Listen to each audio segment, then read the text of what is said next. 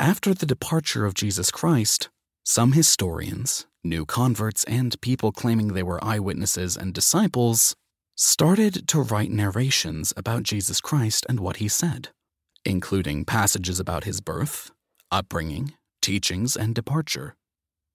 These narrations are like what Muslims call Sirah of Prophet Muhammad, the biography of Prophet Muhammad, peace be upon him.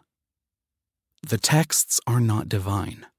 Historians and scholars write about events during the time of the Prophet for the benefit of other generations to come. Many narrations across the land were written by men and never were initially taken as the Word of God.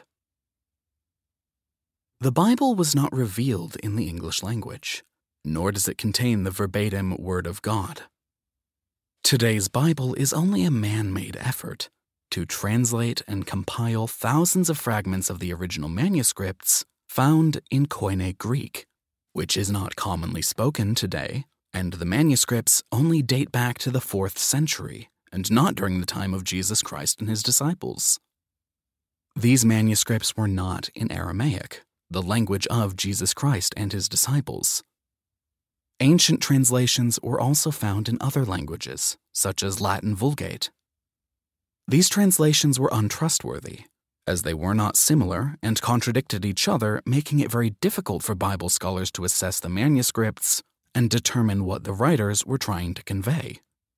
Some writings of the early church fathers exist today as well. When one language is translated to another, meanings are often lost. Since languages are constantly changing, meanings are assumed that were not originally intended due to the differences in the languages. Words have many shades of meanings, and a translator chooses one above another, limiting or expanding the range of the original intended meaning, especially when doing so in a time without dictionaries Different scribes worked over the years, with many attempting to make grammatical or other changes simply because the theology did not correlate with the person's theology making the edits. For example, the words son and lord in the English context have a different connotation than those in Aramaic and Greek. This is one of the reasons for the confusion about Jesus Christ being the Son of God and Lord. Since the Bible consists of man made, cut and pasted text from ancient manuscripts found in the 4th century AD and after, different versions are in print, and attempts have been made to translate and compile these manuscripts. These attempts were translated by individuals whose honesty, qualifications, and knowledge are unknown. So, the modern day English Bible is a translation of what someone may have heard someone else say who may have written it down in a different language, translated into another language, then again to another language. As a result, Bibles come in different sizes, contain different texts, and reveal thousands of errors and contradictions. We do not have in our possession a text in Aramaic, the language spoken by Jesus Christ, that dates to the life of Jesus Christ, except for a handful of words in that regard.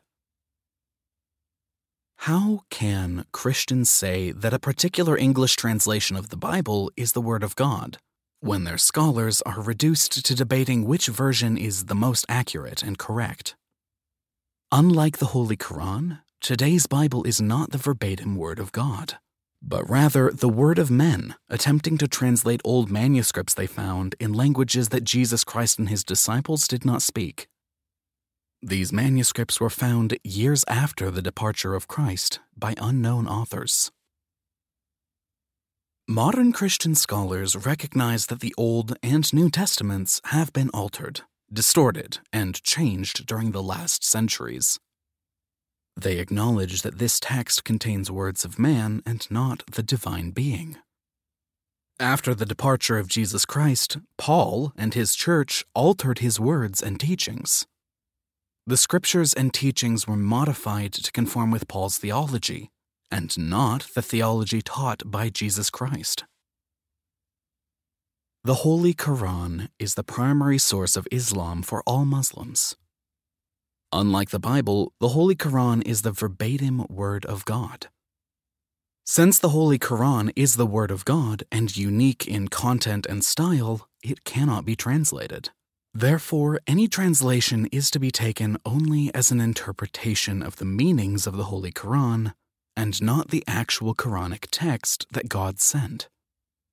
Different translations of the Holy Quran help non Arabic speaking audiences comprehend its meaning. Distinctions must be drawn between the Holy Quran